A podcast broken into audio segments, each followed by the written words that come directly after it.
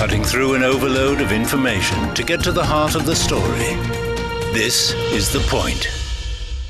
Since COVID related restrictions were lifted, China's mainland is seeing a surge in cases, with Beijing bearing the brunt.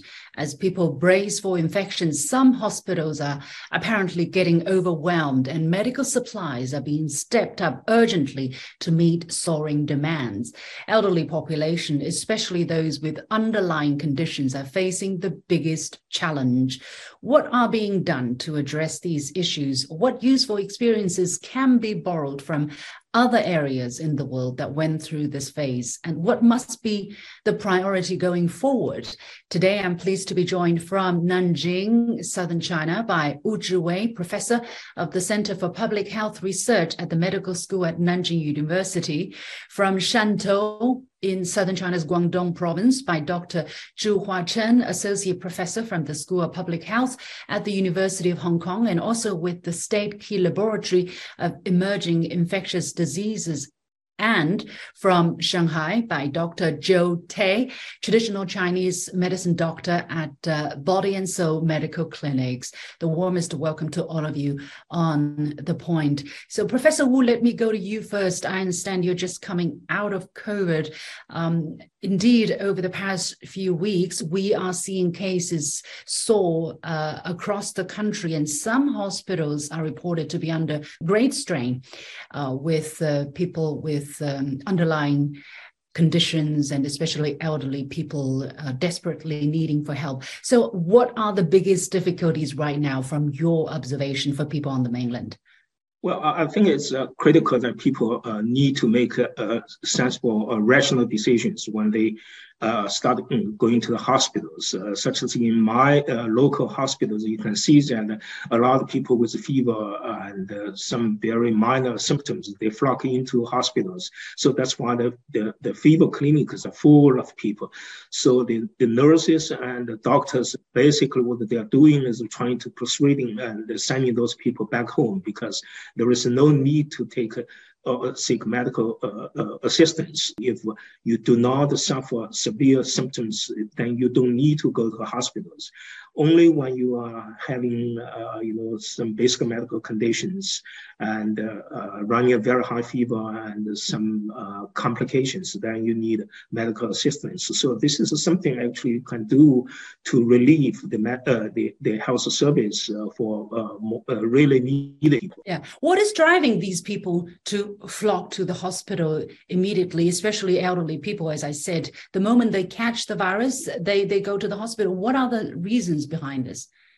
Well, I think partly it's a kind of a panic reaction. Uh, you can understand that because uh, once we, you know, open up the society without know, uh, taking uh, nucleic acid testing and the, the pharmaceutical stores running out of all sorts of medicines, people just, uh, you know, when they catch COVID-19, this, their first reaction is, okay, let's go to a hospital, get the medicine, get assistance. Dr. Zhu, um, from the experience of Hong Kong, uh, we understand that Hong Kong had a, a peaking uh, experience in the beginning of this year, which lasted about one and a half months to two months before the curve was eventually bent. Uh, according to your understanding, is the worst already over it, or is the peak of the wave still to come for cities such as Beijing and uh, other mainland cities? Uh, I would say that about the lessons learned from Hong Kong. Obviously, back in uh, January and February, Hong Kong was not yet ready to face the big outbreak. Uh, underestimation of the virus transmissibility and uh, the impact and misconception that the conventional control measures uh, used for Delta or the earlier variants uh, could work for Omicron, and repeated spillover of viruses into the community have put uh, Hong Kong in this kind of uh, uh, strengthened circumstances at that time. And uh, at that time, the government and hospitals had no clear guidelines for those who get uh, infected. And what should they do to avoid infecting their um, family members, uh, to relieve their symptoms, and to seek for help? There's no answer at that time. And also how to adapt the previous uh, system to the COVID-19 outbreak and ensuring the sufficient beds, wards, and facilities for those who really uh, needs them. These were also the major problem that uh, we are facing nowadays. Mm-hmm. So I would say that for Hong Kong, uh, because um, we have already experienced uh, the, the major outbreak wave caused by Omicron, and the majority of the population has already been uh, immune either by vaccination or infection uh, itself. So yeah. I expect that uh, in the near future, there will be some kind of uh, small waves of epidemic, but uh, not as strong as uh, the, the spring outbreak. Yeah. What about um, the mainland, for instance, Beijing, which is you know seeing cases uh, skyrocketing at this moment? Yes, I would say that uh, actually China is kind of facing a nationwide uh, tsunami caused by COVID 19 nowadays.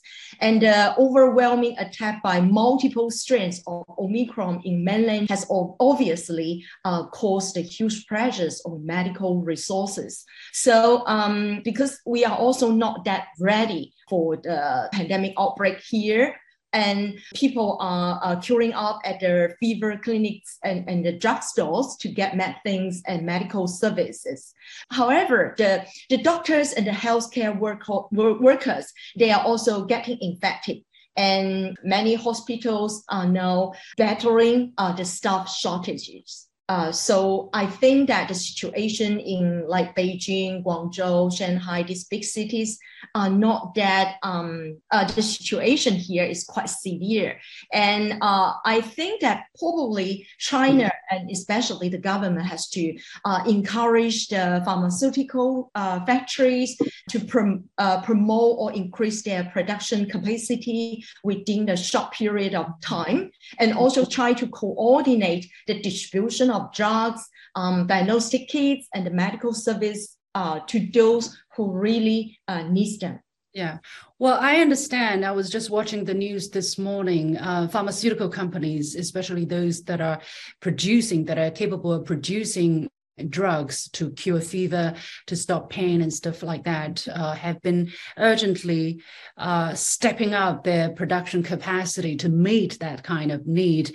And I suspect other measures are being made. But let me go to Dr. Tay. You are a practitioner are you seeing in terms of the surge of cases and how uh, the communities there or how, how hospitals there are coping with the situation? Of course, I understand you're not with a public hospital, but just from your, underst- your knowledge, what is happening in Shanghai?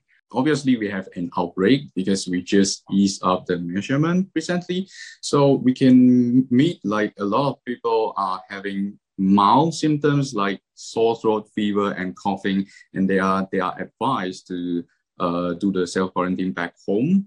But on the other hand, we are also facing some shortage of certain medicine in the pharmacy store. So um, people will try to reach us like in from my clinic uh, people will try to reach us and ask for some help for the medicine. And we'll try our best to approach them in the lowest risk as we acknowledge that like uh, people are getting positive uh, everywhere now. So i believe that like uh, different provinces have different measurement in place already, and so do Shanghai. And I've seen the community uh, already pushing some policy that um, try to urge the elderly to have the vaccination. Also, I think this is the crucial part because um, they are the vulnerable community. Yeah. What about traditional Chinese medicine? How helpful is that? Okay, so traditional Chinese medicine based on the scientific research back in 2012 there is a paper stating for the SARS, it's not even the COVID now.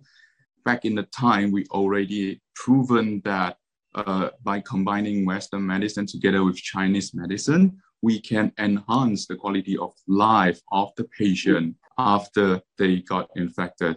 And recent years, more and more research papers showing that the Chinese medicine can some sort of regulate the immune system for us, and then somehow can regulate the ACE2 path, uh, as we know that like the, one of the, the mechanism virus attack our body is uh, go through the, the ACE2 protein to attack us. So the research shown that like most of the antivirus prescription that we are using on our patient, they have some sort of regulation function on this to try to control the symptoms and ease the symptoms for us. All right. Yeah. Well, one of the one of the biggest issues is uh, tracking. Uh, obviously, China loosened the tracking system, and uh, right now it's only reporting something like two to three thousand new COVID cases uh, daily on the mainland, which is obviously not uh, a reflection of the accurate situation. Professor Wu, uh, what is your thought on this? Is it important to have uh, a tracking system in place still to understand the situation more accurately and more globally? Oh, well, I don't think it's necessary to uh, keep tracking as what we did in the past, because basically that um, sometimes exacerbates the situations and all the local government actually uh, doing kind of you know uh, over control and over restrictions. What we need to do is focus our effort in the severe cases, in the elderly people who actually are most vulnerable. But how do you do that? To have a voluntary report system or from hospitals? Oh, well, you know, the voluntary reporting system will never work. Uh, basically, I think, you know, uh, only when you establish a system, when you have severe cases, when you have uh, severe complications and the death, in the hospital, and it has to be mandatory system. So you you you get a, a exact or precise numbers. It has to be done by hospitals. Uh, exactly. Yeah. All right, Dr. Zhu, what has been the experience of Hong Kong? As I understand, Hong Kong is still calculating the cases and reporting the cases to understand the development of the situation. What is your opinion? Uh, I would not say the number of reporting cases in Hong Kong is very accurate, as we know that many people they are asymptomatic or undiagnosed. Uh, but these kind of numbers can still reflect the severity of the epidemic uh, to some extent. Um, genotyping and sequencing can also inform us of the virus variation, development, and evolution. And uh, I think that is also quite important uh, inf- information for us to uh, better know about the disease development. And uh, my recommendation is that actually we can conduct some kind of uh, surveillance and, and by using random sampling uh, in the community and also the clinic. Then we can sequence the, the samples, especially those positive samples, to understand the positive proportion among them and also the uh, genetic diversity of the virus. And I agree with uh, Professor Wu that with the huge population in China and the relative paucity of resources, I would not recommend the mandatory reporting of those uh, positive cases. Uh, I think that we should save the hands and resources for disease management and also the treatment of those people with uh, other kind of underlying medical uh, conditions, especially when there's a squeezing in the in the in the medical resources. The question, or one of the paradox, is you want to have as many infections in a short period of as, as possible so that very fast you're going to have that kind of herd immunity needed to slow the spread of the virus. But on the other hand the medical system if everybody getting sick at the same time will very likely be devastated be overwhelmed. So how do you look at the delicate balance between these two factors um, professor wu well, I think you know um, it, it's critical that our uh, pharmacies should stockpile uh, those necessary drugs, medicines such as uh, fever medicines, and coughing uh, relief medicines. Uh, basically, uh, I just went around, I found that almost all the pharmacies just simply run out of those medicines. So that's why people just flock into hospitals and make hospitals so crowded. I think it's it's critical that allow people to manage the disease themselves when they are not in severe cases. So um, this is uh, we, we need to do it uh, desperately in a uh, relatively short term. like in Nanjing, you can see that uh, there are a lot of people getting infected. In my laboratory, all around 30 students are infected. That's a good indication how widely the uh, the infection is. Do you see measures being taken in that regard to distribute symptom relief medicine to those infected but not severe? Well, I haven't seen any improvement in terms of uh, in terms of uh, preparedness. Uh, this morning, I went um, along the streets. You can see that the pharmacy is still with a long queue, and I, I asked them that, that well, basically there are still no medicines available or very limited uh, stuff available. So I think that's a, a, a, real problem. I think you know the uh, local authority should be able to deal with. Yeah. Well, there's certainly a time gap in terms of uh, picking up the supply to meet the soaring demands. Uh, I was at the at a at a pharmacy three two three nights ago. Uh, fortunately, I was able to pick up some um, fever medicine, but uh, obviously it is in short supply, as you can tell from from. Um, you can't even find a thermometer that is well yeah. that is also for the people who have not prepared over the past three years it is uh, going to be in short supply for the moment. So um, dr zhu uh, did hong kong also experience these various difficulties when the wave came? How did you or how long did it take till things eased up uh, I think that the Hong Kong government has already uh, started uh, the, uh, the preparing the stock for the vaccines and also the drugs uh, long before the outbreak uh, happens this year. So in general, the drug availability in Hong Kong seems fine, but the problem is more related to those hospital wards and the sick beds. After getting some support uh, from uh, the central government and building up of those uh, so-called uh, uh, cabinet hospitals. Make, yeah, makeshift yes. hospitals. yes. yes uh, actually it, it is much better for the hospitals uh, to accommodate uh, the patients. And uh, nowadays, uh, whenever you report the positive case to the government, the government will directly send you an anti-epidemic package to you, including some OTC drugs, some personal protective equipments or devices, and also the rapid antigen detection kits. So I think that most of those infected people, they are no longer that anxious or fear of the disease. They have those uh, uh, drugs that is necessary to relieve the fever.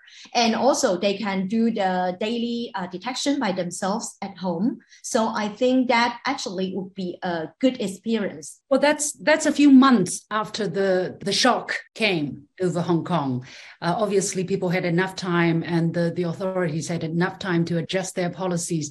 But in the two months where the situation was the most severe, there were over 7,000 elderly, 7,000 1,000 people who died either by COVID or with COVID, and most of them elderly people. Do you foresee the mainland being hit by, you know, such heavy loss of lives by such a magnitude? I would say that probably the situation in mainland would be a bit better than in Hong Kong because uh, during that time, uh, the vaccine coverage uh, in Hong Kong is pretty low, especially in those elderly people. So within these uh, past several months, uh, mainland has actually already learned something from Hong Kong. Promotion of the vaccination has actually uh, get a better coverage uh, in the population.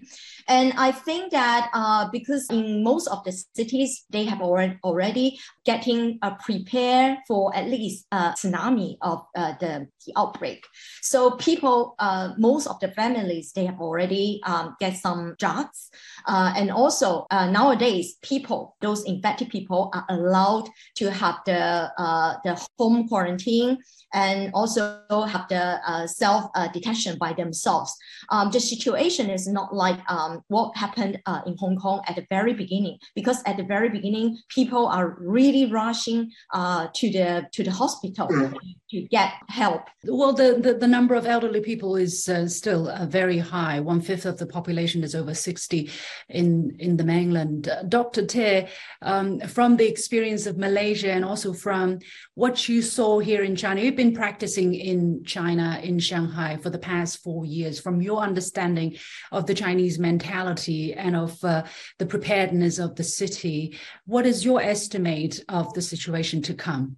TCM has been using for thousand years. So back in thousand years ago, we don't have We don't have all sort of lab tests all sort of like MRI, or we don't even have electricity at that time. So the way that the people back in the time to deal with the contagious disease that we had, such as like the COVID, back in the time we don't have the virus term. So they try to categorize all the symptoms for the patients into some categories in order for the physician to prescribe the prescription accordingly to the categories. And those prescription is still used, uh, is still being used even now for us to fight with uh, the COVID symptom controlling. Yeah. I would I would uh, bring people's attention to the numbers of uh, COVID situation in China in 2021. I understand mm. China had tens of thousands of COVID cases, but only two deaths. Um, so the, the Chinese way of treatment, combining Western and traditional Chinese medicine, could be helpful. Professor Wu, what is your take? Well, I think you know I'm uh, um, a little bit you know optimistic. Although we have a large number of elderly people and people with uh, underlying medical conditions, uh, but over the three years, I think we are relatively um, better or uh, prepared for the uh, for the COVID-19. The other thing is that uh, overall, the elderly vaccination rates are relatively high. right now, over, uh, for those over 80 years old, uh, the vaccination rate is about 67%. So that's uh, um, not, um, you know, satisfactory, but it's not low either. So mm. if you look at the beginning of December, uh, apparently the country is picking up the vaccination in this particular population. I think it's very critical right now. So um, the previous outbreaks in various different cities uh, is a good example, uh, or if that's a good indication, then I would be uh, optimistically thinking that uh, the, the death rate would be uh, can be controlled in uh, minimal numbers. Um, the, the thing is how the hospital is going to manage uh, those cases and deal with all the necessary medicines, uh, drugs, uh, to right, right now it's, it's it's the most difficult period of time because although vaccination among the elderly uh, among the 80 year and, and beyond are picking up it's going to take some time before their antibody uh, develops to the level that can help them resist the virus. Meanwhile the hospitals are already full with people who are not very severe and uh, medical staff are uh, infected as well. So, is that the combination of difficulties we are seeing at this moment, Professor Wu, once again? Uh, it, it is. It is definitely a, a complication, uh, which actually makes the situation can, uh, you know, uh, rather difficult. Uh, I think a couple of other things we should do is that I know that some hospitals stockpile uh, the Paxlovid drug, which is a very effective drug in dealing with the the infection uh, the country, I think, should you know import more Paxlovid and uh, uh, Paxlovid and stock up in, in various different hospitals in case when desperately needed. Of right. course, the Chinese medicine also is a way to go, but uh, the Chinese medicine, of course, only relieve some symptoms. So this is something actually we should consider the Western and the Chinese medicine combined to see those are the life-saving drugs we need to get uh, prepared. Dr. Zhu, what is your understanding of the medicines or the combination of medicines that can be used? In Hong Kong's case, how did how did people mix these two and what what is the role of imported drugs such as Paxlovid Paxlovid I would say that during the big outbreak uh, in, in Hong Kong a few months ago, it is obvious that after receiving the support uh, from the mainland, uh, the medical doctors actually provide lots of um, therapy uh, uh, experience there.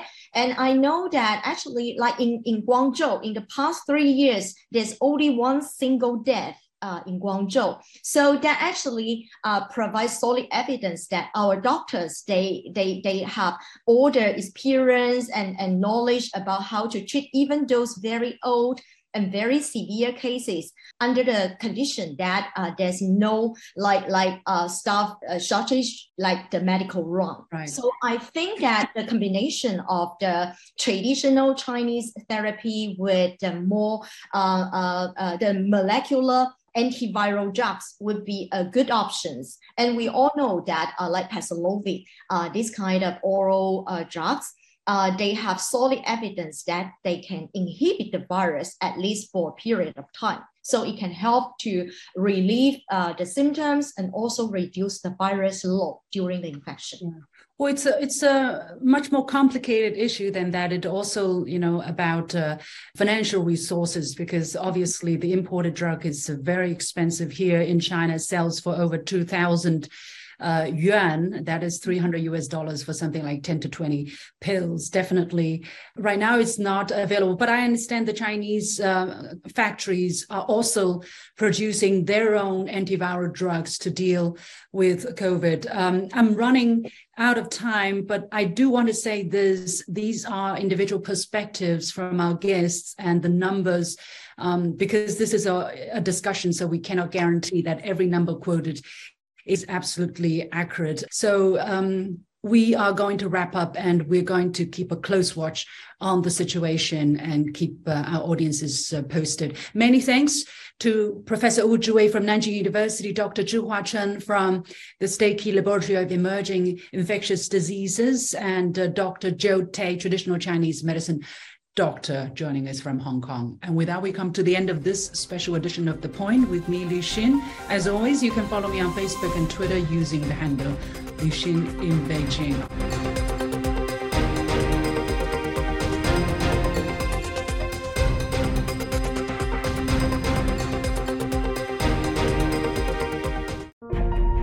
We all enter this world with a universal greeting. We then learn to speak. Bonjour, comment allez-vous? Hoy estoy muy contenta. Though our languages, cultures, and traditions may differ, we still share one thing in common. We have hope for humanity and the world. an additional German railway company Deutsche Director Bahn, of the the International 26th United Nations Kristen Climate Liang. Hear the difference. Join our global network to connect with the world.